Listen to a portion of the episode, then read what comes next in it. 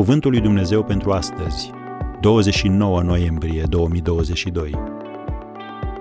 Motivația corectă. Căci primise mărturia că este plăcut lui Dumnezeu. Evrei 11, versetul 5.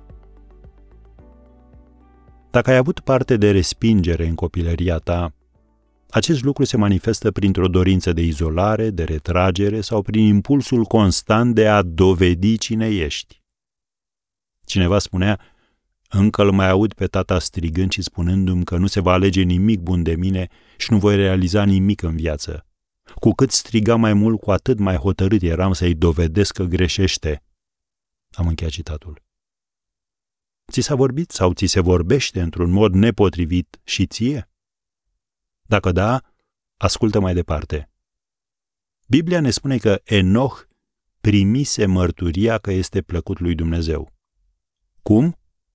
Prin credință, scrie în Evrei 11, versetul 5. Dumnezeu te vede altfel decât te văd părinții și prietenii tăi.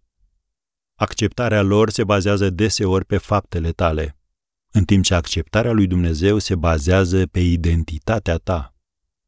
Apostolul Pavel a scris în 2 Corinteni 5, versetul 21, pe cel ce n-a cunoscut niciun păcat, el l-a făcut păcat pentru noi, ca noi să fim neprihănirea lui Dumnezeu în el. Am încheiat citatul. Dumnezeu ne vede înfășurați în neprihănirea lui Hristos. De aceea suntem întotdeauna acceptați. Asta nu înseamnă că nu trebuie să muncești. Înseamnă să muncești având motivația corectă.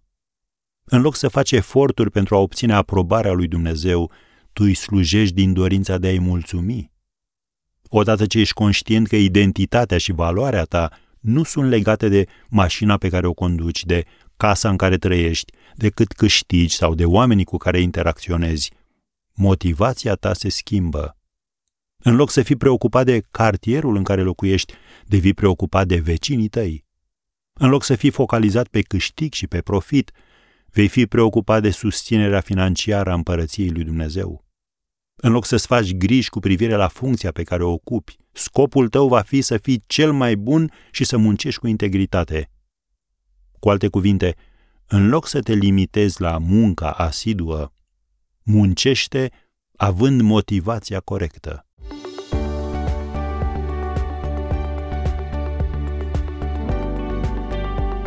Ați ascultat Cuvântul lui Dumnezeu pentru astăzi, rubrica realizată în colaborare cu Fundația SER România.